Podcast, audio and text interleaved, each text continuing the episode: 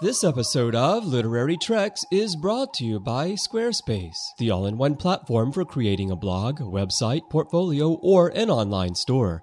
To create your own space, visit squarespace.com and save 10% by using offer code TREK12. And by Audible.com, offering more than 150,000 titles for iPhone, iPad and iPod, Android, Kindle, Windows Phone, plus Mac or PC. To get a free audiobook of your choice, visit audibletrial.com slash trekfm. Plus, if you'd like to support our programming personally, visit trek.fm slash donate to get our alien badges and art prints featuring original illustration by Tobu Ushi. Hey everyone, I'm Rod Roddenberry, and you're listening to Trek FM.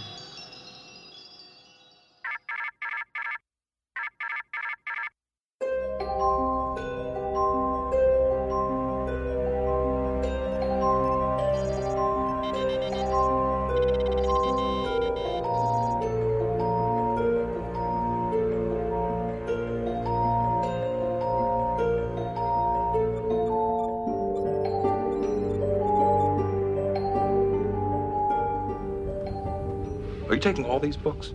I thought I'd take some light reading. in case I got bored.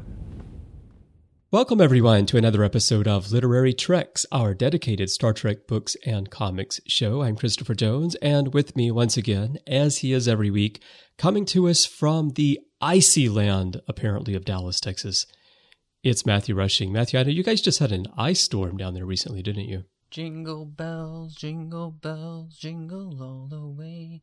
Oh, sorry, Chris. We're just just getting home uh, on the the one horse open sleigh. I mean, yeah, Texas was and Dallas was hit by a huge ice storm for us, uh, and uh, well, you know, ice just does us in here. Um, and and all Yeah. those people up north, yeah, I lived there. You know, I know what it's like in the snow, but ice is completely different, guys. I mean, ice you don't really want to drive on at all. You know, snow you get traction, all that kind of stuff. You get those roads cleared up there. You're used to it. I want to see you drive on an overpass in ice. That's right. So before you start making fun of us, come try it out for yourself.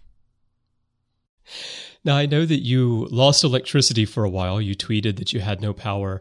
Did you did you put some rocks in the room and did you phaser those to stay warm? Well, Chris, I was going to, and uh, I pulled my phaser out, but apparently uh, it was out of power as well. It, it, the, Oh. Apparently, the ice storm, uh, some sort of electromagnetic ice storm, had drained all the power of everything, even battery power, and so.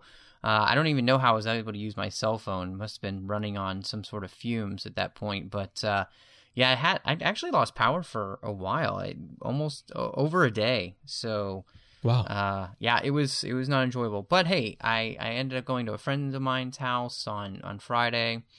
Uh, I actually had to work from home, even though it was my home, from his home, and uh, and then I went to my sister and brother in law's and spent the night there and got to play with the niece and nephew. So it actually turned out to be kind of fun. Um, but uh, yeah, it was a long weekend, and uh, I bet. yeah, Well, let me ask you, Matthew, during this time, I'm hoping that you're going to tell me that your friend, when you were at your friend's house, that he took lots and lots of photos of you working at home and everything that was going on. Because if he did, I want you to share that album with me because I'm going to take those photos, I'm going to piece them together, and I'm going to tell the whole story of your hellacious ice storm weekend in a new photo comic that I'm going to publish as part of Trek FM. Oh, is it called Matthew's Big Day? it is. It's called it's called the Matthew Ice Annual 2013, which Oh, is very man. similar to the name of what we're going to talk about here at That the beginning of gonna- the show, which is the Star Trek Annual 2013 from John Byrne. That is going to be a huge seller, Chris. Uh, I think we have. Uh, I think we have paid for the website for the next year with that. I That idea. So everyone is going to be snatching this up. I Oh know. goodness, it's going to be sold out at comic stores everywhere. Oh, you're going to want a signed issue uh, number one, so I'll get that for you. Uh, you just send those to me.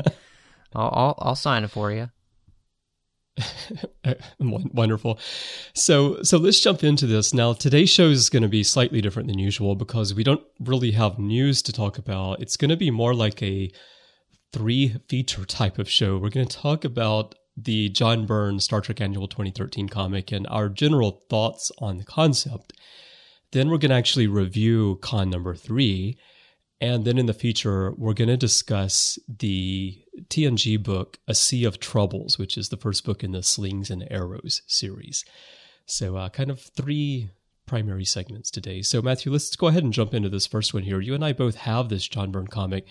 We've talked about it here on the show for a long time and kind of speculated on what we thought it might be like, if it was going to work, if it was not going to work.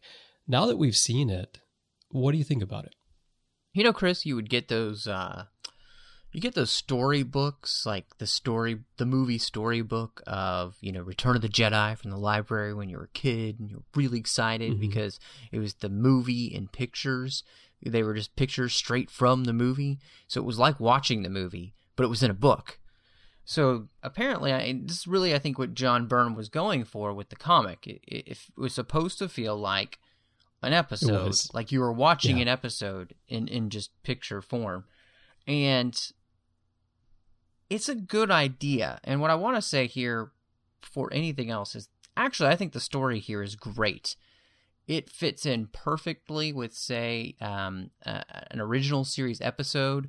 Um, now, obviously, we didn't get this kind of continuity like they're doing here because they're going to go back to Delta Vega and, and deal with the repercussions of um, Gary Mitchell and that whole issue that they dealt with, you know, and where No Man has gone before. But um, and and I think that's fantastic because it really works. To me, it, it just the the medium itself. I felt like I would have been better served if I had maybe had photorealistic artwork or just plain old comic book artwork done really well than maybe this style. But it, it's not like it doesn't com- work at all. It it's just there are some points where I think that the the manipulation work with the computer and the, the Photoshop and to get everything just right, it just it doesn't work enough to kind of not draw me out of the story instead of drawing me into the story. Um, but otherwise, right. I mean, the storyline itself is fantastic, and, and, this is the kind of storyline that they want to do with these. That's great. It, it's really good writing. I mean, John Byrne's a great writer. Uh, to me, I just don't know if the medium is. It's not really my fa- It's not my thing, you know. I mean, it, it's a comic book, not a photo book. Well, yeah, this is what he was going for because there were these old photo novels, and there were I think 12 of them produced in 1977. The first one was released in October of 1977. And uh, on the cover, it says 300 full color action scenes. Photo novel number three, The Trouble with Tribbles. And they were done by Mandala Productions. And it was just taking scenes from the episodes. And like you're talking about when you mentioned the Return of the Jedi type thing, is that very, very same thing.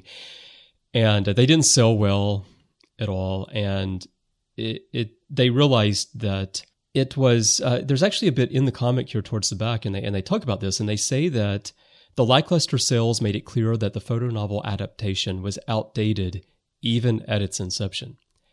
And I it is kind of what you're saying here that when I was reading through this one, I was thinking that it's an interesting idea.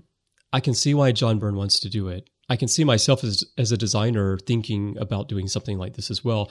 Like I've I've sometimes gone, I want to put together videos, so I'll go through uh, episodes and I'll like take little bitty clips from different episodes because I want to piece them together into a video, make like a music video, something like. Well, you see these on YouTube, right? People do. Right. I mean, the the one right now is is Captain Kirk and the crew singing. You know, right. Singing. Uh, let it snow. Let it or let make it, it snow. So, yeah. Make it snow. Make it so. Right. So I mean, which is hilarious. Yeah, and it's really well done. And the thing about it, though, and I was watching that video the other day, and I was thinking that the person who put this together has to know the episodes so well to be able to go and pull these lines out because it's very time consuming. And so when I'm reading this and you're talking about how maybe you just want to have photorealistic artwork, if that's what they want to do, but original artwork. And I was thinking the same thing that it's actually, I think, more time consuming to do what they've done here than it is to actually just illustrate this stuff from the beginning because you know what image you want you know you see it in your head what what it should look like and if you can draw it just draw it instead of going and sourcing and then doing all the Photoshop work. And it would actually, I think, be faster because uh, did you read in the back of this? There is an interview with John Byrne, and they talk about how he put this together. And they ask him, like, how long did it take and such. I was reading some of the interview and I didn't get to completely finish it, and it was interesting, you know, just the what goes behind, you know, into this. But it's mm-hmm. also, I mean, again, I think that you really hit the nail on the head that it seems like this is a lot more work than putting together a real comic. And now I understand. I, I think, I think, like you said, as a creative person, this is something that is is really different for John Byrne to be able to do. And so I, I get that. It, it, it reminds me of wow, he might really hate this comparison, but it reminds me of when when Garth Brooks decided he was going to be Chris Gaines uh, for the movie that he was going to do, uh-huh. and he released the CD and everything, and he had this persona that he created, and it didn't work at all. Um, and so all you got was this random CD out there floating in you know half price stores everywhere, uh, the best of Chris Gaines or whatnot. And this just reminds me kind of of that yeah. experiment. Like it's it's um it's a it's a interesting idea. It it seems like it would work better in your mind than it actually does on the page but it, it's I don't know. It's kind of like a train wreck. I couldn't stop reading it because again, the storyline was really good, but the artwork right. I wasn't really paying attention to the artwork on it most of the time. I felt like I was kind of skipping the artwork and just reading the text because the text was great. And if I looked at the artwork too long on some of them, specifically, it really pulled me out. Um, especially when they start melding the um, really old series, the Where No Man Has Gone Before, with you know the the season three type of look and everything, and trying to put it right. all together if it's the same. You can tell the picture quality from what they're working with is not the same at all. Yeah, and it just it the, the Photoshop can only do so much to really make it work, right. and so it it's just a really interesting thing. Yeah, and he talked about that in the interview as well that he tried to avoid as much as possible using clips from or scenes from season three because of changes to the characters and the hairstyles and such. Um, you know, I'm kind of maybe on the flip side of it from you, where no, I agree the story is very interesting. So the story, I think we can both say, is uh, is a strong point of this comic. In terms of the artwork, I guess because I'm a designer and I can imagine doing this myself, like in terms of Photoshop I, I, I can imagine the process of exactly what he did here and how I would do the same thing. So what I did is uh, go through and I really focused, especially in the, the latter two thirds, once you get out of the the very plain, straight out of the episode stills, when he got into the point where he's doing more Photoshop work and he's really combining different scenes together, I started focusing more on the artwork just to see what his thought process was, what different scenes he combined together, and uh, what sort of other visual enhancements he made to the scenes. And ultimately, I, I, I found it very, very interesting. I'm sure he had a blast putting it together. But I think in the end, I'm with you that I'm not sure that this is like a novelty basically. It's mm-hmm. not something yeah. that you know they talk about the possibility of doing another one and maybe doing it as two regular issues. And then a while back we heard a, a mention that he said he might be interested in doing it as an ongoing series of comics. And I, I don't know. I'm not sure that there is a market for that. It kind of feels like what they talk about in the back of the book here where the original photo novels didn't sell well. This also seems the kind of thing that it'll be fun to read an issue of it but then you want to go back to your ongoing style comics and have original stories and original artwork.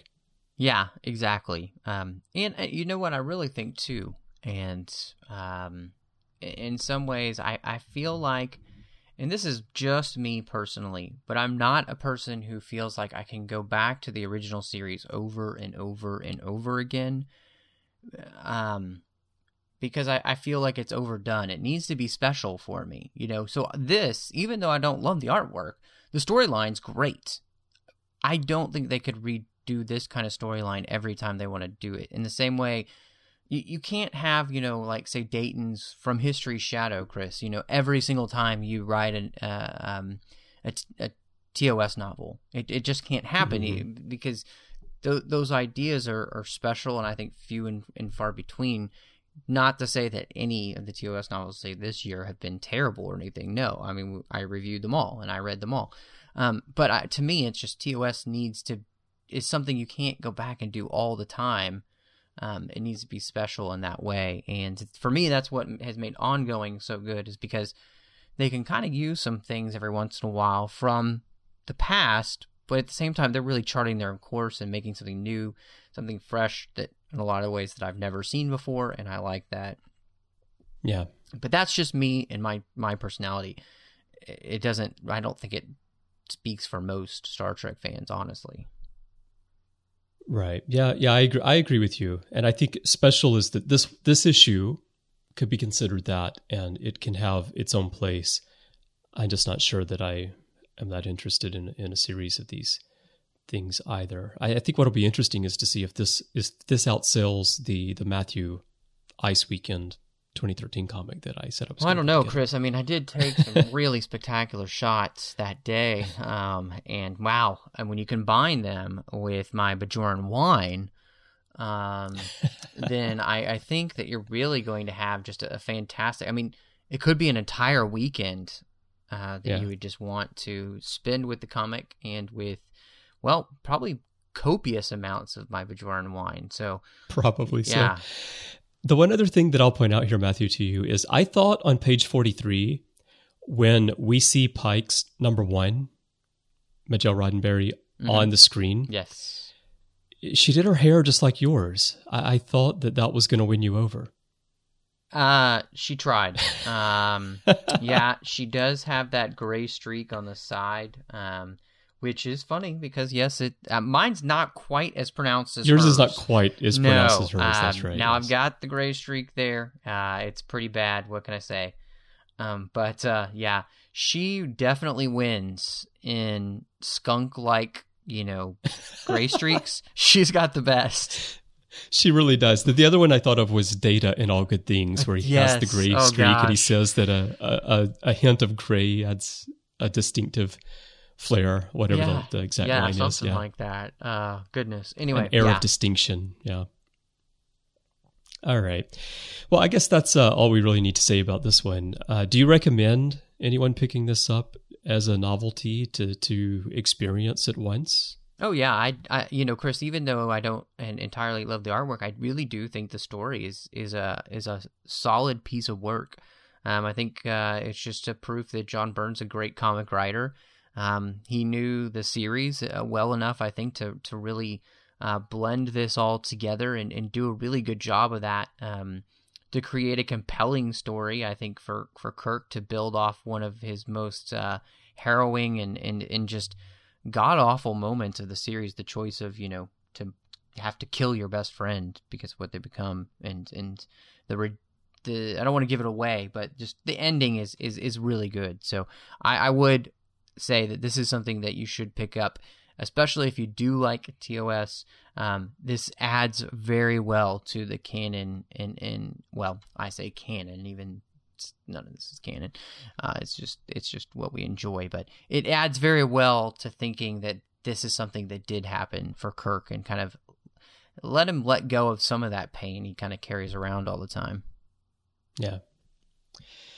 All right. Well, let's let's go on to the Khan comic now and talk about Khan number three, which um, I had convinced myself that we had talked about this before, Matthew, but apparently, uh, I guess I was talking on Twitter or elsewhere about it, and we haven't really reviewed it yet here on the show. So uh, we, we've both read this one as well. I know we've both been really enjoying the Khan story through the first two parts.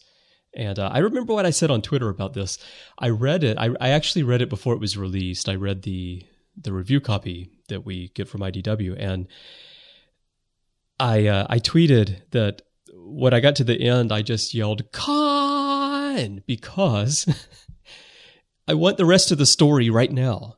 You know, it's like it's pulling me through and I'm really into the story and I want to know what happens next. And I'm disappointed that I have to wait another month now. Uh, well, not only have to wait another month, you have to wait two months because this is a five issue uh, series. Yeah, so, to get to the very end. Exactly. yeah. So, um, and Yeah. I think that's the thing that's really helping this series. If I if I do say uh, any great kudos for IDW is making this a five issue uh, series instead of trying to cram it all into four. He's he's really been able to um, expand uh, the storyline, give each thing its due, um, not rush it, but also not feel like he's padding it all. I don't think he's doing that at all. We're getting a really interesting and in depth look at this character that they created for the film, and I'd have to say, really does a great job of filling in this character for when you watch Into Darkness, and it makes it much more complex than than you even thought. Um, especially with this issue, I think, you know, Chris, uh, just overall, this issue covers the point after all the augments have taken over the Earth. Right. They've split it into their own territories, and Khan begins to tell the story of, of what happened next uh, and and what each place was like. Now, because of the fragmented information uh, from that time period, uh, you know, Starfleet, Kirk, Spock, all these people, they have very little details about exactly what it was like. And so for them, they all just think of this as, as just being basically an, another World War type of thing. Um, you know, Mhm. nuclear bombs going off all the time, all this kind of stuff. And Khan gives them the full story, at least from his point of view. Um, and what do you think about Khan's character in here? Because I was really taken aback by the revelation of who he is as a ruler. Right. Yeah, it is really, really interesting. So, uh, well, before I answer that, this is the spoiler warning for everyone because this is a review of the comic, not a preview. So, we are going to talk about various things that happen in the comic here. So, if you haven't read it yet, you may want to read it before you go on with this uh, part of the show. But yeah, it was. I mean, one thing I was thinking, Matthew, was that okay, first, what you said a moment ago, how this plays into Into Darkness. I really think that once everyone reads this comic, you'll be able to watch Into Darkness in a completely different way than before. And the fact that Khan is in the movie will strike you in a whole new way. And you can really have more appreciation for the character that they really didn't handle that well in the film in terms of why is he the person in the film. This really ties it in very well. And then to the question you just asked, Matthew, I was thinking the same thing when he starts telling the story. Now, you did say it's from his perspective, of course, right? So we, you know, of course, you're going to see yourself as being someone who tries to do good for people. But assuming that the story that he's telling is reasonably accurate, uh, you know, it feels like he is a he is someone who wants to he wants to control people, but he also wants to make life better for the people who are under him. That he's a reasonably benevolent ruler, which you would not think based on the kind that we see in Into Darkness and where you feel like when he's being helpful to Kirk, he's only doing it as a means to an end for himself so that he can get over and get Marcus.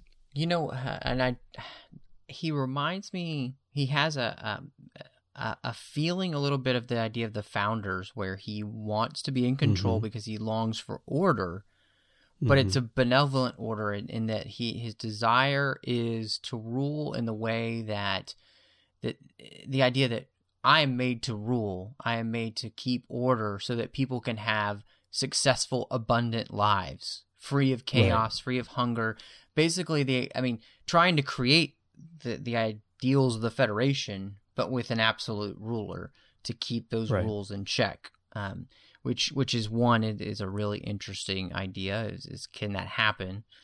Um, he's not in it purely for personal gain like some of the other Right. augmented leaders that we see in the comic Right. are, at least according to him. which is is very interesting. Um, yet at the same time, and and throughout the entire comic series so far, we have seen those glimpses of the person that he can be, um, Mhm. and and then kind of tr- morphs into, uh, you know, throughout the Into Darkness film, and and and and he he has some of those tendencies that you then see in Khan and um the uh, original film and the original Right. uh, Space Seed. And it reminds me of this. This Khan reminds me so much of the Khan we remember. We were reading "Ruling in Hell," Chris, the Yeah. comic series, we, Right. the other Khan comic series. It reminds me of that Khan, the one who Right, yeah. could understand that Kirk had beaten him. He had the respect for Kirk and all this kind of thing. Um, he longed basically to just to be able to take care of his people at that point on the planet. He figured You know, that I, they would I be think okay. A good way to describe him, I think, both here and in Ruling in Hell, is that he's someone who wants to build things as opposed to someone who just wants to conquer things. Like you can, I mean, you can think of it like conquering a world, but really, even in Ruling in Hell, once they get on Ceti Alpha 5, he's determined, well, we're, we're going to build a, a civilization here, right? We're going to build a place where we can prosper, which is different than being a tyrant. Well, and it's interesting too because as you read through this comic, you realize he's the only one who's been able to stay away from that kind of tyrannical type of rulership. Every Right. one of the other leaders has kind of given in to this lust for power, lust for material possessions, all those kind of things, and and he has all that, but it's because he's been given all that, and it very much reminds me actually of the idea of um, in the Bible, you know, God tells Solomon you can ask for whatever you want, and he asks for wisdom, and God says you have chosen wisely, basically, kind of like uh, the end of um, the Last Crusade. um, so Uh-huh. not only will you get you know wisdom, but I'm you'll then get riches and glory and honor and all these things that go with it. You know, Khan's chosen a wise way of leadership that makes people love him. Therefore, he is he has everything that all these other rulers are trying to get by coercion and, and you know threats and fear when realizing that if you really just make people love you then you get all that stuff and you don't have to worry about them trying to kill you so Mhm. uh, it, it's it's really it's it's very interesting it's very wise and it's really interesting to see in this comic this this kind of play out for him in, in this Yeah. time period Well, let me ask you too here. What's also interesting to me in, in that respect is that uh, there's the bit here where he talks about the nuclear war and that in North America, there was uh, nuclear war actually in the Americas. So I, I, I think it includes the, um, at least Central America anyway. The uh, North America becomes known as the Great North Wastelands because pretty much everything has been destroyed. But he says, I adapted nuclear power to more optimistic ends. Together with my ally Maltivus, ruler of the South Pacific, I designed advanced spacecraft capable of travel within the solar system, which explains how they have the Botany Bay in the first place and they're actually able to leave Earth in the 90s. But it also, what I find more interesting about it is uh, today, I mean, if you look at a country like the United States, which has the resources to develop spacecraft like that, if they put their money into engineering and scientific uh, research and development instead of building military aircraft and warships and fighting wars all around the world. The other rulers here, they have chosen conflict, but Khan chose to put his resources into developing technology and into developing spacecraft that would enable them to explore the solar system and expand uh, scientific knowledge, expand uh, the options you can think about in the future as Earth recovered if there are problems of overpopulation and such, and we need to expand off of the Earth. They then have the technology to do that because he put resources into that. Yeah, it is interesting, and I mean, obviously, his other main reason for doing that is is it's his backup plan for if he has to leave the planet. Um, if you know, there's because he he doesn't have the resources to fight off, you know, a huge invasion from his other Yeah. augmented buddies. Um, and, uh, Augmented buddies. I yeah. that. augmented buddies, my buddy and me. Um, I think that's going to be uh, when I reboot Bosom Buddies. It's going to be Augmented augmented buddies. That would Yeah, be awesome.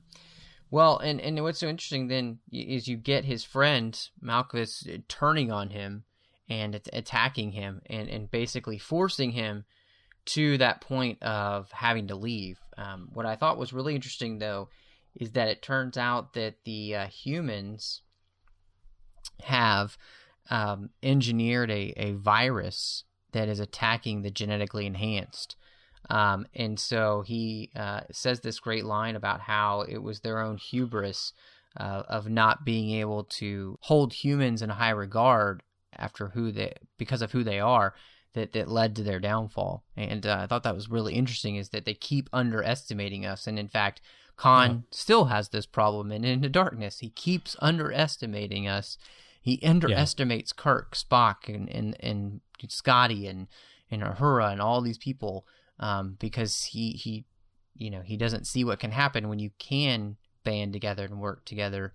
And so it doesn't matter how smart you are if you're only one guy. So Absolutely. So so yeah, that goes on, and yeah, they develop the the virus, and that's what uh, ultimately does in the rest of the augments and pushes Khan out into space, and uh, that's where the story ends, and that's where I yelled Khan because I wanted to know more, and here we are left hanging with the Botany Bay going out into space. Khan.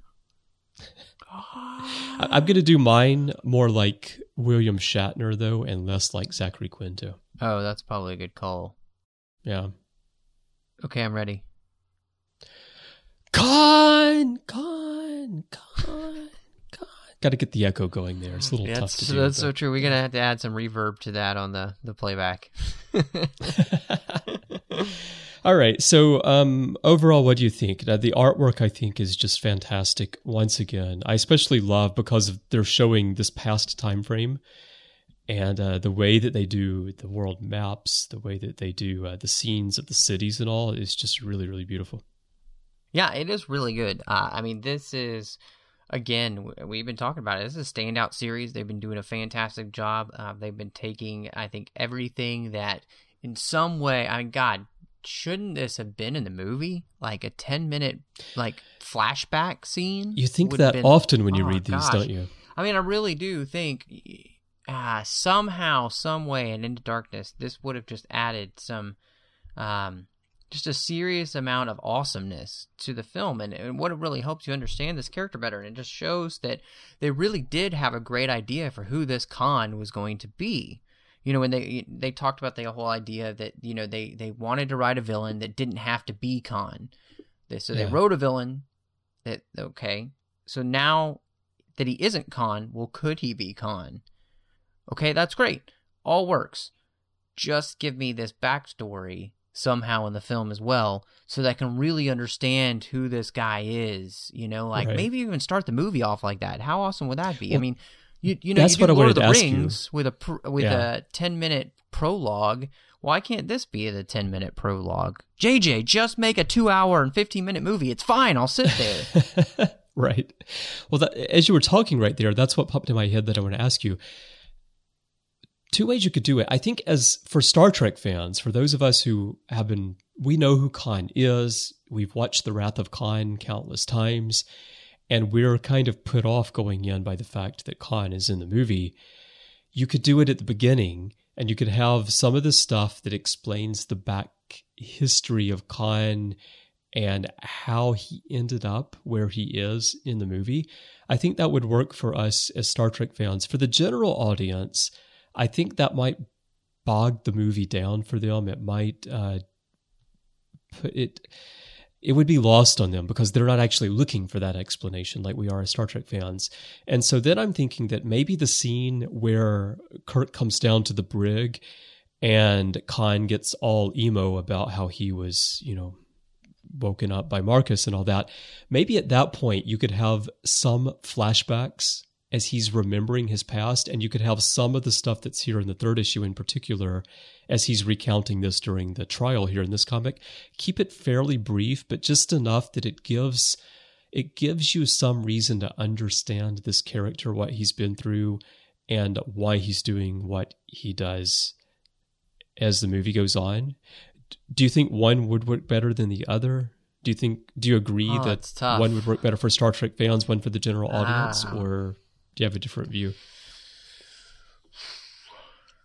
That's really tough. I don't I don't know. Um it just seems like the you know the movie starting off in Nibiru and all that, and then having Khan show up with the daughter and everything. It's it's almost as if the movie had started off maybe as an action scene of Khan and his people running to the Botany Bay to get on to escape. Um, you know, and mm. them blasting off and a flashback scene of as that's happening, Khan's talking about this is why I'm here. This is how we got to this. We thought we were going to make a better world. We thought we could rule benevolently and blah blah blah. You know, blah blah blah blah blah. And so that happens, and then the you see the the the Botany Bay in space, and it being picked up by a starship, which you think is going to be benevolent, and then it could, you know, then it stops, and then it goes to Nibiru, and then you jump yeah. into the movie after that, and you don't see Khan again until he shows up with these mysterious people saying, "Hey, I can save your daughter." I mean, that's creepy and weird. Like you, you're yeah. like, okay, how did he get from there to there? And then you have that scene in the brig where he can kind of fill in the backstory of the ship that found him was not good. You think it's going to be good. you got found by a Starfleet ship, or you think it's going to be the same, maybe as is kind of what happened in the original series with Kirk and Khan, but it's not. Yeah, obviously. So I think that might have just worked I think that would work too. I, I think uh, I think we need to talk to Bad Robot and find out why you weren't hired to help write the movie. I just you know, I feel like Bob Orci and I would be great friends. Um, I, you know, I, I, I, can call him Bob. I think we're close enough. Um, but uh, no, I mean, I, I respect what they were trying to do. I just I feel like as we read this comic and and we you yeah. know. Orci is, is a part of this. Uh, he, he, they have a part in the in these comics and I feel like they did have a great story to tell here. Um, I'm sad that it didn't find its way into the film in some ways, because as we both said, it really does make Into Darkness a much better film after reading this. Exactly. And the fact that Orci wrote the film and is doing this as well, it's it's the same person. It's like why yeah, why couldn't you put some of this in? Well, I just encourage everyone that uh, you know if you are on the fence with Into Darkness, if you really don't like the Abrams versus Khan, which is what someone told me on Twitter the other day when I mentioned uh, that I had read the comic and and uh, and I said, well, this series is actually quite interesting, and it really adds the character. And they said, okay, well, maybe I'll I'll go check it out then. Uh, I just encourage you to read the series because uh, now you may still not like the Khan character in Into Darkness, but you know, maybe like for Matthew and me, you'll find that this actually makes you feel a bit better about the movie and makes you feel a bit better about Klein being in there because it's certainly doing that for me. All right, Matthew. Well, it was good to go through this comic, and and now when I think about it, I can know that we really did talk about it, and I'm not just losing my mind as I get older. All right. Well, before we jump into the the feature here and talk about slings and arrows, let's tell everyone about our sponsor for this week's show, Squarespace. Squarespace is the web's best hosting and CMS that, as we tell you every week, makes it really simple for you to create your own blog, website portfolio, or online store. It's just a really, really great, really easy way for you to build an amazing website just using your web browser. You don't need to know anything about HTML coding or any of that stuff. Of course, if you do, uh, you can put it to good use uh, using code blocks. You can customize CMS if you'd like, but but again, you don't need to know that stuff. And it allows you to, you know, do anything from just share your thoughts on any topic that you like, to building a huge web presence for your company, or uh, even building an online store selling physical or digital products. Uh, also, it's great for if you're an artist or a musician and you want to share your artwork or your music online. They have really great easy to use content blocks that you can drag down for those.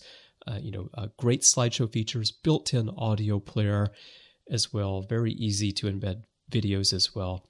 Wonderful, wonderful platform. And uh, the pricing is really great too, Matthew. It starts at just $8 a month. You can get unlimited everything for $16 if you want to use the commerce features, which include the integrated Stripe system for accepting credit cards, online payments, and such, and managing orders, that's $24 per month. Now, Matthew, we always talk about uh, the things that we like about Squarespace, and of course, one of them is the design focus. I recently changed my blog design. I don't know if you if you've noticed that, but I uh, I changed the template that I was using, and I've just gone a little bit more on a focus just right there on the copy, right there in the middle of the page. Pretty much black and white, in fact. You know, Chris, I was just uh, thinking about that actually while you were talking. I was thinking, you know, Chris's blog really works well it kind of showing off all the things that Squarespace can do, whether it's photos or or the blog part. Um, your site really does a great job of just showing how Squarespace it displays the content. It helps that shine yeah. through. It doesn't put a lot of gadgets and gizmos in there that that kind of draw you away from what you're trying to get forward to the people that you're trying. You know, you whether you've got a you know e website or uh, e-commerce website is what I mean, uh, or you've got your blog or you've got photos or any of these kind of things. Squarespace just makes that pop. Yeah, yeah, they really do. Yeah, my, my site now is very minimalistic. It's kind of as I've gotten older, you know, I've been a designer for about 20 years, and as I've as I've progressed, I've become more and more minimalistic in my my design. And so I I was really glad that Squarespace has some great minimalistic templates that, that I could choose from. And and like you said, I just um, you know, I do have photos on my site, I do have videos on my site, uh, a lot of text, but yeah, just keeping it simple. But of course, there are also some very uh, beautifully designed complex templates there with with lots of robust features as well, if that's what you're looking for. I also like the connected accounts feature, Matthew, because I, you know, I have all these different social media accounts. It's really hard for me to keep track of them and keep going to all of them here and there. And so I love the fact that I can have my site tweet out automatically when I put up a new post. I can share a page on Facebook. I can, um, I do like to snap photos with my iPhone and I upload those to Instagram when I'm just you know taking walks and I'm out and about around town. You know, I find some interesting, bizarre Japanese drink flavor in the vending machine or things like that, and and uh, I have that uh, integrated right into my Squarespace blog as well with the uh, Instagram integration. And then there's uh, responsive design as well because I read a lot on my iPhone and on my iPad as well as my desktop. And I'm sure that uh, you, like most people listening here, do that as well. And so I love the fact that Squarespace reflows my blog so that it looks uh, great on all those different screen sizes and um, and also videos. I talked about this with Michael on the Ready Room this week, I believe, but uh, because I do put videos on my website, I like the fact that it automatically scales the dimensions of the video if it's for the desktop, if it's for uh, a smartphone or whatever, so I don't have to worry about uh, how that's going to look to people when they come to the site. Uh, and then there's the commerce feature, which we mentioned at the beginning as well. This is available in the US, UK, Canada, Australia, Belgium, France, Germany, Ireland, the Netherlands, and Spain. And you can sell physical products, you can sell digital products. Uh, there's 30 second merchant sign up with Stripe. Since you're already a Squarespace customer, there's no paperwork to do. You just get instant approval, and then in a matter of minutes, you can begin receiving money for purchases via direct deposit. Uh, full tax and shipping rules by region is really wonderful. Also, the order management interface lets you easily track outstanding orders, resend customer update emails, and print packing slips, all from that one interface. And if you already have an online store somewhere and you have inventory like on Shopify or Big Cartel, you can just move that right over to your Squarespace commerce site with just a few clicks. But Matthew, you know, the best way to find out how great Squarespace is, and if you want to, you know, take a look at my blog and see if you want to do something like that, or just go to squarespace.com too, and they have a template section where you can actually preview all the different templates they have, and you can see actual sites using them as well. And uh, find the one you like, and then just sign up for that free trial. It's 14 days, absolutely free, no credit card required. You get access to all the tools in Squarespace during that time. And you can also import your existing website from WordPress or other platforms as well and play around with it in there during that 14 day period and uh, see how great the tools at Squarespace are. And again, as I mentioned at the beginning, it's just $8 per month, 16 for unlimited, 24 for the commerce package. And as a Trek FM listener, you can save 10% off your purchase by using offer code TREK12. And doing so helps us bring literary treks to you every week. So it's a great way for you to get a great website and help us at the same time. So just go to squarespace.com to try it for free. Remember to choose the annual plan and you'll get a custom domain registration for free as well. And uh, we really thank Squarespace for their support of Literary Treks and the network.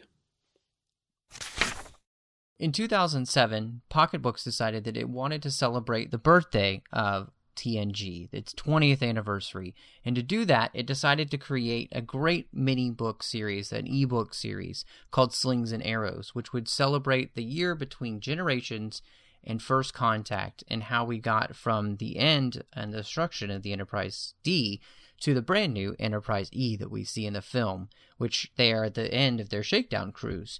So this whole series revolves around that. Now, what's interesting to note is that First Contact takes place in early 2373, and then the Dominion War begins in late December of that same year.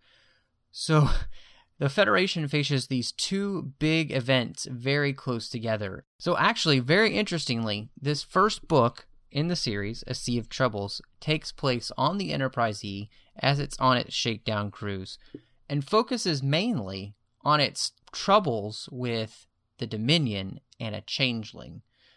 Chris, this is a fun series. We decided that it would be great to, to look at some of those those small ebook series that they had done, and I'm really glad that we started with this one. I read it before and I, I enjoyed it, um, but it's always great to me, honestly, to be on the Enterprise E. I'm a huge fan of the Enterprise E, and I really like um, getting a, a picture of between generations to first contact because there's a lot of big changes that happen from the movies, and this series does a great job of that year between really filling those in and kind of giving us a picture of the fact that the Enterprise wasn't useless in the Dominion War. They were doing some things before that, really worried about it just as much as everybody else was. Really enjoyed that part. So, Chris, what did you think of the book? Oh, I love the book. It was my first time to read it. Uh, I like I like these books that fill in gaps so if you go back also like the Lost Era books, you know, these books that fill in the time periods where you know something was happening with our characters, but you don't know what it was because the TV series or the movies just jump and you know so what was going on. I also like the length of the book because it's a very quick read. It's something that you can just sit down and you can just read it in one sitting. Just just read it straight through which I love doing because you really feel the entire story that way, as opposed to, you know, reading a book where you've got to come back to it over the course of two or three days and it's kind of broken up. So that was great. And you you mentioned that it focuses on the troubles of the Enterprise during its shakedown cruise and the changeling. It also focuses on Lieutenant Hawk. So another thing it does is that it it provides you some depth to the character, well, specifically Hawk, who we see in First Contact. And just like when we were talking about the Khan comics and how they add more to Into Darkness, I, I think this is another case where this, as well as other stuff, is going to help us kind of know who Hawk is a little bit more when, when you rewatch First Contact instead of just suddenly seeing this new guy sitting there on the ship who who turns out to have an important role in the movie.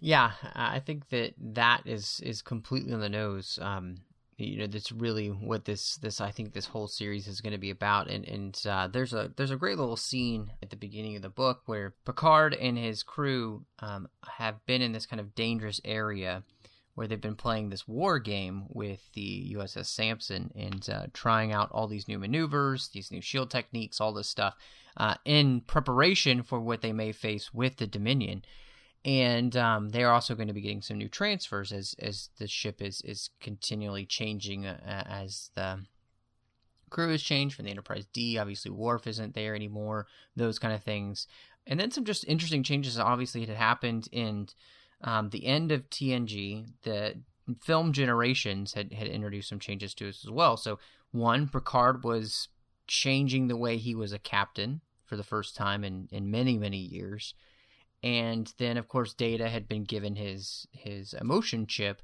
and so dealing with some of those repercussions here. And and one of the things I like is that this new amount of staff is coming on to the Enterprise from the Samson, and um, Picard says, "I'm going to go down and meet them."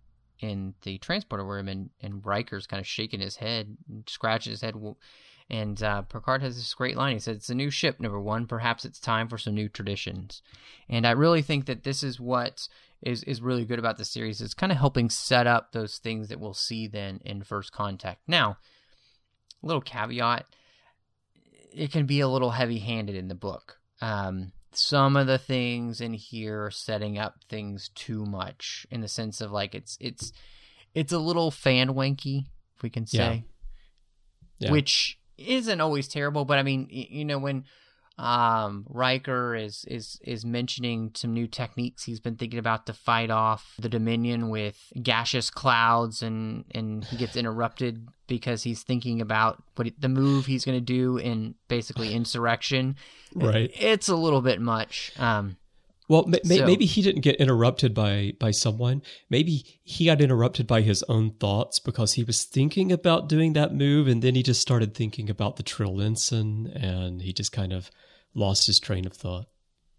well, yeah, you know that, that's that's true. Um, Yeah, yeah, I know what you say. Um, the just starting at the beginning though, the um, battle, the war game that they're going through. Now, this is a point where they did kind of have me there at the beginning. Like you don't know what's happening. You think it actually is some sort of emergency, some sort of conflict that's going on. And then you find out, oh, they're doing a war game. So I thought that was pulled off quite effectively. But then as you go on, and tell me what you think about uh, the, the first time. I mean, I even made a note about it where there the, the new officers beam over to the ship, and then they start talking about, oh, I think one of them might be a changeling, and then they're immediately making they're hinting that, oh, it might be Linda Addison, and it was just obvious to me, and I felt like th- one of the flaws of this book for me, even though I said I really enjoyed the book, is that I feel like apart from those fan, you know, winking at the fan moments, that every time they try to set up some sort of suspicion, it's so it's so transparent that I'm never even wondering. It's like I've already figured it out the moment they start trying to set it up. And I don't know if that is the result of it being a short book or whether it's just we've seen this played out on DS9 so many times with changelings that we kind of know how it works already or if um it's just the writing is maybe just not quite as good as it could be to set those things up. I think the thing is, is that this is 2007. By that point, we had seen all of Deep Space Nine, you know, so um, Well, we've seen yeah, everything yeah. the changelings can throw at us.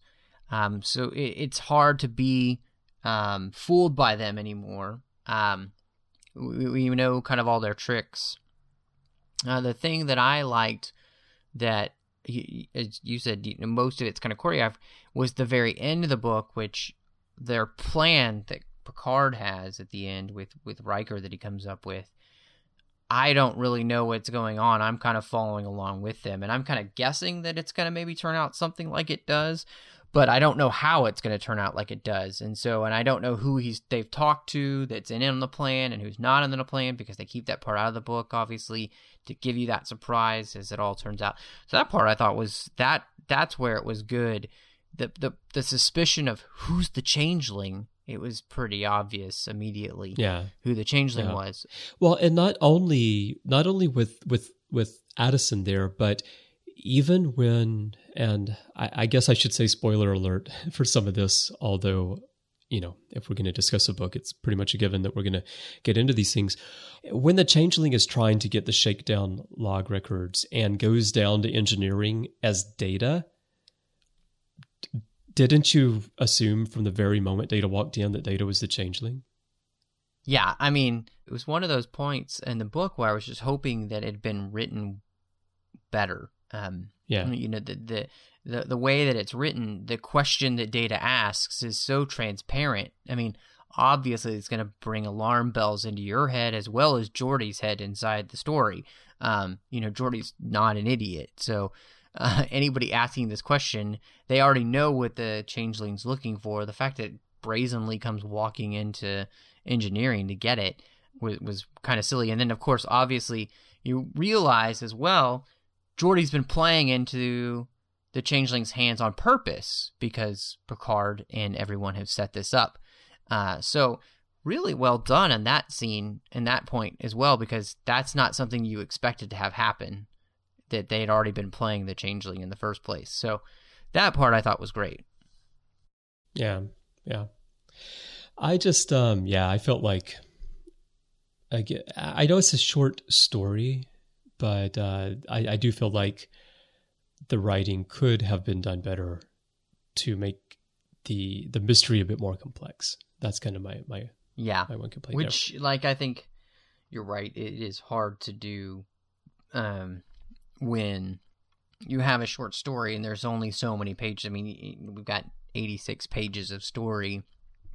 That's not a lot of time to, to get into a really complex deal. Yeah. And just speaking of fanboy moments, I think one of my favorites was uh, when the changeling um, is uh, turning into people while she's talking to Picard, and uh, she turns into Troi, and she's talking about how she likes being females because of their, you know, enjoyable Yeah. form, their softer form, and she's is Troi. I was thinking total fanboy moment from the 80s, you know, somebody who just fell in love with, you know, the boob outfit Troi, you know, it, Yeah. it just very funny to me. It's a total fanboy moment at that point.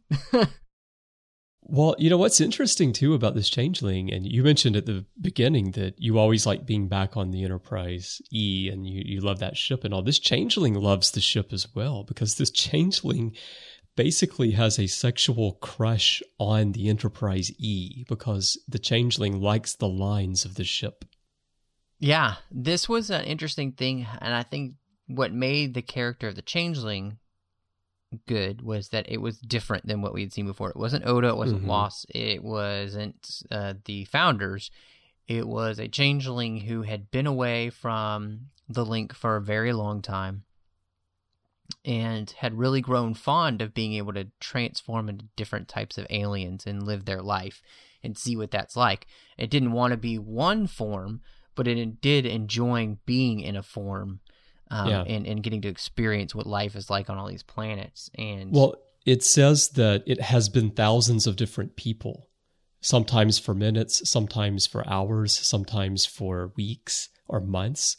And it wants to be thousands of more people over the course of its life. So it really does want to just jump and experience things. And I think that plays into the story a bit as well, where there's this feeling like, well, Picard brings this up quite often that, you know, you're not going to destroy the Enterprise because you know you we know how you feel about the enterprise you're not Mhm. you're not going to destroy this ship Well, and and it was interesting because when they're uh, when she is first having this conversation with um, Picard when she's she first kind of comes on the scene and, and they've found her and they've had this confrontation between each other and she's trying to negotiate with Picard.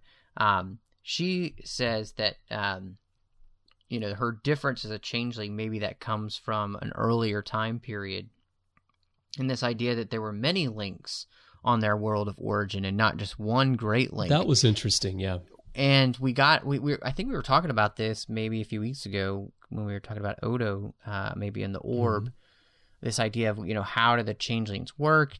Can Yeah, they we did. create new changelings? And it you Mhm. kind of got this feeling that you know uh, changelings used to travel and they were were able to create new links on new planets as if maybe they were able to kind of somehow have children and they've stopped doing all of that. So this whole thing made me really want to see that more. Well not only new links on different planets but even within maybe i felt anyway when i read it that it implied that even on one planet there were multiple links on the planet and pieces of one link would break off and go and intermingle with pieces from another link. So it really is like procreation you know it is it really is a, a solid concept. Uh, and I mean that as in the solids, as the founders call us, of of individuals from a different uh, locations or cultures or societies or whatever, intermixing with one another to create something new. And yet that was a really interesting twist here on the idea of the link that I don't think we've really had anywhere else before, have we? Yeah, I don't think so. And so I, I even had, you know, underlined that here in my, the digital book. Just that that was just a really interesting scene, kind of giving us a peek maybe into what it's like, um, or was like to be, you know, the founders and, and Yeah. Uh, a long, long time ago in a galaxy far away. That's an that's another, another franchise. But um, so yeah, I thought that was really interesting, and and so this whole story is you know basically the shakedown cruise of the Enterprise. They're doing the war games. Um, the Samson is actually destroyed. They've beamed these people over beforehand Turns out one of them is a changeling, and the whole thing turns into basically like a Deep Space Nine episode where a changeling's loose and we're trying to find it. Right, And yet, yeah. what makes this one different is that this changeling has a different personality because it's been away from the link for so long. And I think that's what created a more interesting story for me than that if it just been a uh, malevolent changeling all over again. Because this one has a mind of its own, an idea of its own, and it it in some ways it's lamenting the fact that the Dominion is going to create a war with the Federation because it enjoys exploring the races of the Federation. Right. So all of that just made created a really interesting psychology to me to read about, um, and, and it, it made it from just being kind of a okay to be book to being oh this is a really this is a pretty good book. hmm Yeah. Another thing that sets it apart from a DS9 episode where a changeling is loose and we have to find it and makes it a TNG story is that Picard gets to quote Shakespeare to the changeling. He says, Wert thou the unicorn, pride and wrath would confound thee and make thine own self the conquest of thy fury. You would never hear Sisko say that to the female changeling. That's true. I, I don't think that Sisko would quote some Shakespeare. He um oh man, what would Shakespeare? I mean, what would Sisko? He would he'd probably sing like a little jazz riff or he would uh, he would spew like World Series trivia or something like that. that, or you know, I was thinking that if Sisko was going to quote somebody, it would be more like a Marcus Aurelius type of thing. You know, uh, that's going to be the guy he kind of quotes. You know, he's not really going to be quoting Shakespeare at you. Um, or maybe some Sun Tzu or something. I don't know. That that seems more like a, a Sisko quote. But yeah, I thought this was really interesting. uh, This idea of Picard um, facing this enemy, and and you you see in this book too, that Picard is facing this melancholy because they've been worried about the Borg, and now the Dominion is on the horizon, and there's these two things, and obviously this is before first contact, so that hasn't happened yet. And Picard seems to be kind of weighed down in this story in some ways. He's been through a lot, you know, and he obviously feels very responsible too. He even has this whole conversation with Riker about, um, you know, this idea of is he really responsible, um, you know, for, For what happened, Borg like Wolf three five Borg? And he says, yeah, this is he says I you know I came face to face with a species who would not talk, a species with a dialogue with which dialogue and negotiation was impossible, which is his forte. And the only language the Borg understands is aggression, violence, and reprisal. That is perhaps why I feel so strongly about the Borg, not merely because they, uh, the threat they pose, or the countless fellow beings that they have killed, or the atrocities that they have visited on me personally. Is because they drag us down to their primal level in the name of survival. Yeah. How they rip away our veneer of civilization and bring us down to the very worst in what we are. And then he says, you know, so I look at the future and I see the Dominion waiting there, and I have the, much the same hopeless feeling as I do about the Borg. What will be we be driven to before this war is over? Even if we're victorious, what will be the price of our souls? Yeah. And uh, setting up perfectly, I think this idea of, of what's going to happen at first contact, and and then of course what's going to happen in the Dominion War, and we see that in the in the siege of AR five five eight, and uh, then you know you you see that um, in this choices that Sisko has to make. So very interesting. Now, Chris, I wanted to ask you this scene here. You talk about this idea of a faceless species, the Borg. yeah. Man, does does Voyager just bastardize the Borg or what? you turn them into somebody that that Janeway can Yeah, negotiate with. I know. Well, that's mean- what we've talked about. You know, Yeah. on Warp Five recently, we talked about uh, regeneration uh, as part of a Mm-hmm. of another discussion, but we talked about it a little bit. And one of the points I made about why I like regeneration, you know, a lot of fans don't like the fact that the Borg were on Enterprise, but what Enterprise did with the Borg is they returned them back to Yeah, what to they were scary. in TNG, which was this, you know, faceless enemy that you can't talk to that just comes at you relentlessly. And hmm and like you said, yeah, Voyager kind of ruined that. You well, know, and even by making the Queen in First Contact, there's still this faceless, crazy enemy. She's not going to be talked Yeah. out of anything. She's Right, just the yeah. face, you know, of of the crazy. So now now she did she did weaken the Borg though, but they had I, I think they had to have that character in Yeah, order to do a feature film with the Right. Borg because there has to be some single uh, villain that that you your heroes can actually come to face to face with to make you that You have to have something work. that you can pile on the whale's white hump, all Yeah. the sum of all the rage and hate. Yes.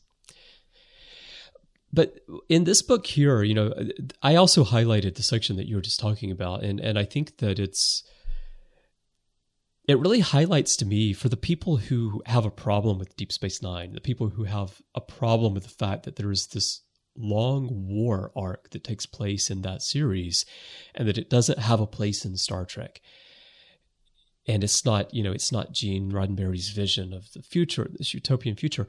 I actually think what Picard says here, and I love hearing it come from Picard's mouth, highlights why war is necessary in Star Trek in the first place. Because if Star Trek is exploring who we are, how we are as as humans, and and mm-hmm. how civilizations work, and how we get from places of darkness into better places you have to talk about this stuff. And exactly what Picard says here, I think it's, it it shows that mm-hmm.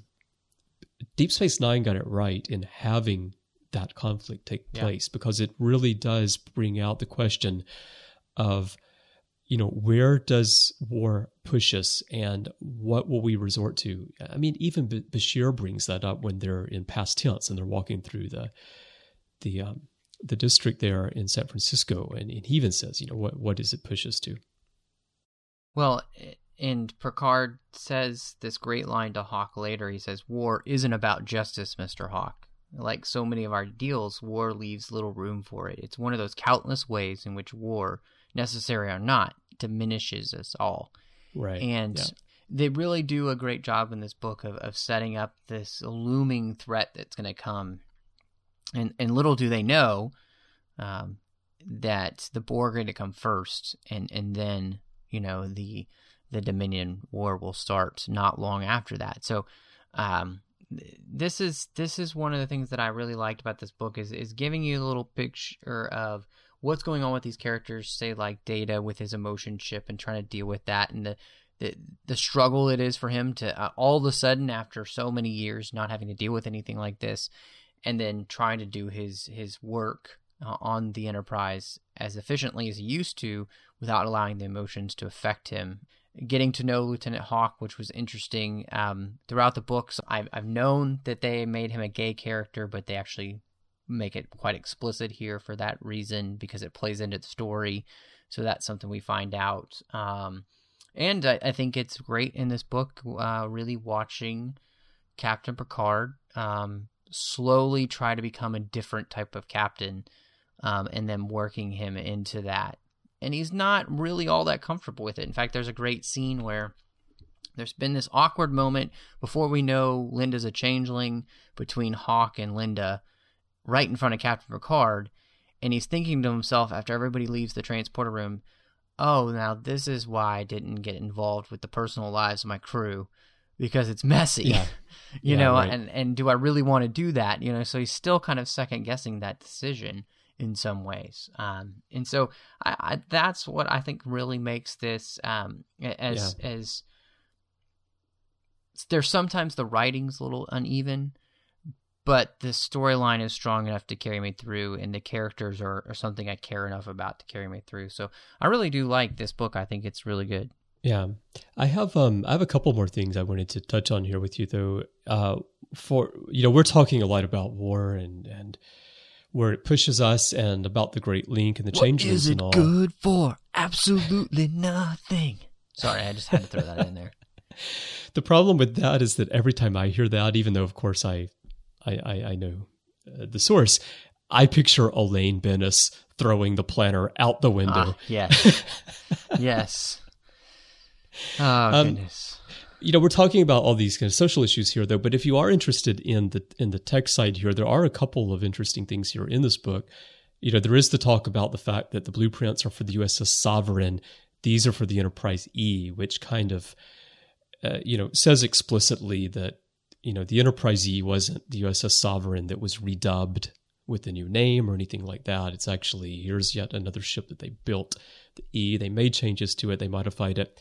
What I found particularly interesting, though, Matthew, was this explanation of how the holodeck works on the Enterprise E. And that it was the most advanced holodeck. And they describe it like if you're you're in a room and you see a sword on a table across the room, you're looking at a hologram. But as you approach the sword, if you're going to pick it up, the, the replicator system actually replicates a real sword that you then pick up. And then if you swing it at someone, the safety mechanism would cause that to change back into a holographic projection so that it could cut the person. And I was just picturing like constantly in this holodeck stuff's being replicated and then dissolved back into holograms over and over. I had never thought about that before. Well i mean yeah and i was kind of pictured that that was how the holodeck worked anyway because obviously if you Did pick you? something up it has to i mean it, we all know it has to Well- use replicator technology. Well but i don't know because i've always felt in the past that it used force fields to make things tangible as opposed to actually replicating them Mm. the way you i would guess i replicate never i never thought about it that way. a real object um except for you know i mean like if it was a something really big like a tree or whatever yeah I always imagined that you know if you eat in the holodeck or you know you are, are you know picking up Yeah. something or whatever that it becomes a an actual replicated object because it's easy for the computer to do that. But it's interesting because it makes the holodeck a ginormous replicator. It does, right? Well, according the way I read this book anyway, that's not how it worked prior to the Enterprise E. Right. This technology has somehow been advanced to make it work the way that you were thinking that it, it worked Mhm. all the time. So I thought that was a very interesting little bit of technical information that's in here for, for those uh, readers who are really, really into that type of stuff. And they talk about a lot of the you know modifications that were made to the Enterprise E. Uh, I found it odd that Starfleet would continue to use these old Miranda class vessels, which is what the Samson is, to test out new technologies and and why would you do that and, and integrate new technologies with systems that just can't work together? Well, it, it seemed like what they were trying to do was find ways to upgrade old ships because maybe they're worried they can't keep up with the Dominion. Um, Yeah, I and guess. It's, it's and so their idea But was let's seriously, just- yeah, a I. Miranda class ship going up against a Jem'Hadar attack cruiser? I, That- I'm with you, No. Chris. Right there No. with you. I don't get it either. I think it's silly. All right. Well, the the one other thing I wanted to mention was uh, I thought there was a really nice bit here where, and it goes back to what I talked about with the changeling being in love with the Enterprise because it likes the lines. And they say to Riker, they say, Commander, for a shapeshifter, what would be more attractive, more important than shape, than form? And a Hawk says, I think it finds the Enterprise's shape pleasing in a way we really can't understand. It's not sex, but it's close. It's like, and then Troi smiles and says, chocolate. yeah, we all know Troi is substituting chocolate for sex. So, Yeah, we know. We we we we did the game on the Ready Room last week. Yeah. and exactly. Got a little bit of when Harry met Sally or when Deanna met Chocolate going on in That's there right. Forward. Um, I'll have the but- truffle she's having. exactly. But more to the point on this is that there's also the part where the changeling says that that you know it's true that the Great Link is a collective consciousness, but I have been away from the Great Link for a long time, and I have you know lived amongst you for a long time, and and I find that the longer that I'm away, shape and form becomes more important to me. And what I saw it is that the the uh, the changeling is moving away. Uh, the changeling says, "As I have remained separated from my people, my knowledge, experiences, and reasoning have been my own. In that time, my feelings about solids have changed and grown more sympathetic than is typical of my people." And what it just reminded me of is what I think is important in Star Trek because you're dealing with all these different worlds and societies and races and all is that the longer you stay away from the place where you came from, the less you feel a part of it and the more you adapt to where you find yourself at that point in time. You know, I mean, it's like for me, you know, living in Japan, even though I'm American, but I've been here for so, so, so long that I'm really more Japanese now. And I thought that was just an interesting point to make about the changelings because the changelings are typically presented so much as being kind of like this monolithic race where everyone's just in this giant pool together and they're all the same, except for Odo, except for Laas. But this was it was a nice way here of of breaking out of that mold. Yeah, I thought so too. I and I think again that's really just what made um, this a, a, a much better book by using a changeling by giving us something we really hadn't seen before in changelings yeah. rather than just kind of oh okay I, I I've I've seen this happen already in Deep Space Nine. This this created a different scenario and I really enjoyed um, that about the book and uh, um, you know I'd say on a whole this this is a great way to start a mini series. I think um, celebrating the, the the next generation. Um, you are honoring the past. You're helping the characters move forward. You're helping connect different things we'd see in First Contact and and uh, Insurrection and even Nemesis actually. Um, so. Uh, I, I think that's really well done, and, and all, all in all, I, I really enjoy the series. I'm looking forward as we kind of continue through this and as we supplement that in with our Deep Space Nine rewatch. Now we've got our TNG um, readings, yeah. So we're just trying to make all the fans happy too. So, so what would you rate this in the end? Hmm. I'd have to rate this seven out of ten sexy Troi changelings. Excellent. Yeah, uh, I agree. It's a really good book. It's it's a really fun read. It's really quick. Uh, I do have quibbles with the writing. I think the writing is is not mm-hmm. well done in places, but in other places it is well done. You know, I think the voices of the characters are are pretty spot on most of the time, uh, which is really good. I just um, I feel like the uh, the writing is a little bit elementary at times, but I I do highly recommend the book. Uh, it is a, a really great start to the series, and I'm looking forward to going through the rest of the series. I think I would give this one three out of five vials of stolen blood. Oh, good goodness, that's a high rating right there. really is. All right, Matthew. Well, uh, it's been good jumping into the series, but of course, we've talked about many other things on the network this week. So, for everyone, here are some other things you may have missed elsewhere on Trek FM. Previously on Trek.fm, Standard Orbit. Rewriting TOS Season 1 with Marc Cushman. This is a show that was an excellent show. Let's face it. We, you know, it was, I think, one of the best shows ever made. Certainly the best show at that time. I think the best written show. Uh, because Gene Roddenberry was so determined that every episode would have a, a strong theme and make a statement. Earl Grey. TNG Season 8. Or, or no, this is it. The Traveler is a Q, and so the Traveler shows up with Wesley. Q shows up and like, Q, what are you doing here? I go by T now. The Orb. Sisko as captain versus commander. I mean, with the war and everything going on, there's a part of him that's really hardened. But at the same time, yeah. when it comes to the people that are around him, whether it's uh, Cassidy, which, you know, the idea that he would forgive Cassidy, I wouldn't see him doing that in the first few seasons. The Ready Room. The game. But the ending of the episode is Data flashing a flashlight, and I think that's kind of a lame ending. I just wanted to bring you. You wanted to say the end of the episode was Data flashing people on the bridge. I know. That's also part of Daniel's fanfic number fifty-eight. To the journey. The 37's commentary.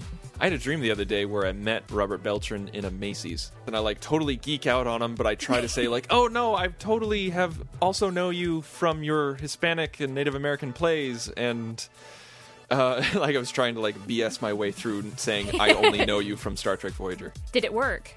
Uh, I woke up. Warp five. Horror on Enterprise.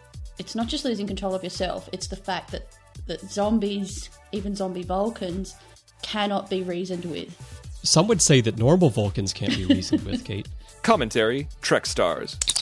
Harlan Ellison recap. Well, I also think it's entirely possible that Harlan Ellison has encountered a lot of people ripping off his stuff because he's actually a prophet.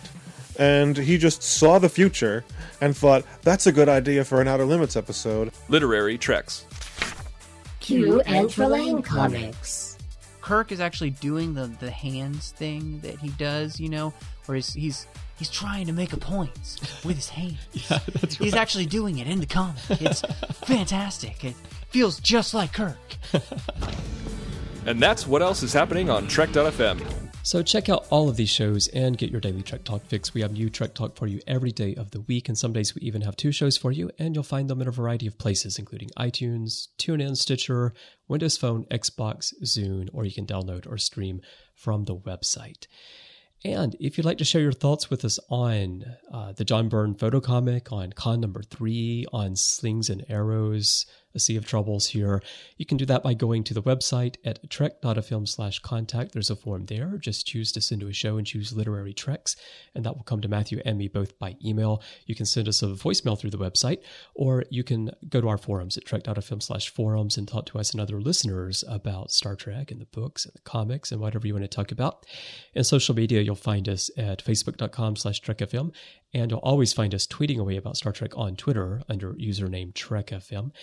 Now, Matthew, you know, when you're not uh, trying to see what kind of shapes you can morph into as a changeling in training, where can people find you?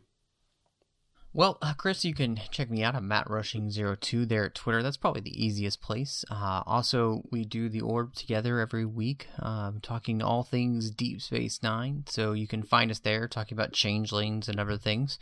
Got my own personal blog at 42lifeinbetween.wordpress.com. So you can check out uh, other book reviews, movie reviews, just things that are interest me. Um, and then, of course, I do the book reviews as well here on Trek FM. So all the brand new book reviews, do those on the site so you can find those. Um, now, Chris, when you're not um, sneaking chocolate from Troi's, you know, quarters, where can we find you? I am. I am always doing that, you know, because, um, you know, luckily uh, I have her old uh, door override code. Oh, good. Which good. Um, well, a fanboy favorite. Well, I guess that's what it is. and I don't know why this is, but it's the it's the same as Addison's code almost. You know, hers is Poe Alpha Nevermore. Troi's is Poe Alpha Chocolate Sundae. Ah, uh, yes. So I can uh, go in there anytime I, I want. Uh, Riker doesn't like it, but you know, can't help it. Sometimes I gotta climb into that bubble bath she's got in there.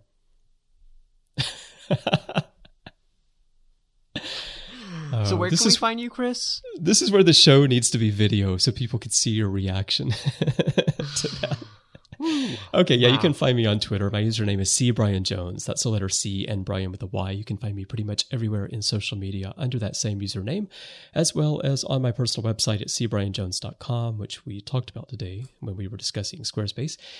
And then elsewhere on the network, of course, besides doing the Orb with you, Matthew, you can find me every week on The Ready Room, where I'm joined by hosts from all over the network, as well as special guests. And we talk about all five live action Star Trek series over there on that show, as well as Star Trek news. And you can find me on Warp 5, where we talk about Enterprise, and on Matterstream, where I interview actors and writers and creatives and scientists, all sorts of people about things loosely associated with Star Trek. And also, Matthew, before we let everyone go, we'd like to remind you again to please support our sponsors for this week's show. Your support of our sponsors makes it possible for us to bring literary treks to you every week. First, there is Squarespace, the web's best hosting is CMS that makes it simple for you to create a beautiful blog, website, portfolio, or an online store. Create your own space today. Try it free for 14 days. Just go to squarespace.com for your free trial and use offer code TREK12 to save 10%. Plus, choose the annual plan and get a free custom domain registration. Also, there's audible.com. Audible is a great way for you to read all the books you've always wanted to read but never thought you'd have time for. They have over 150,000 titles there on the site, lots of Star Trek books as well. And as a Trek FM listener, you can get a free audiobook of your choice along with a trial to see how great Audible is. So try it today. Uh, help us keep literary treks coming to you by going to audibletrial.com slash trekfm and choose the free audiobook there's some great ds9 books there as well a lot of great tng books and uh, we thank audible for their support of literary treks and the network and lastly, there's one more way you can directly help us keep literary treks coming to you each week, and that's by going to trek.fm slash donate to get our original alien illustrations. These are original artwork pieces done by Toba Ushi, who does most of the artwork that you see on our website. They're available as badges and as art prints, and you can mix and match. Choose which ones you want in which format. We have different levels of contribution that you can choose from as well. And your donations help us pay for the cost of production, hosting, and bandwidth that's needed to bring all of our shows to you each week. So we really thank you for helping us keep the network going. Well, thank you so much for joining us. And until next time, live long and read on. You call that light reading? To each his own, number one.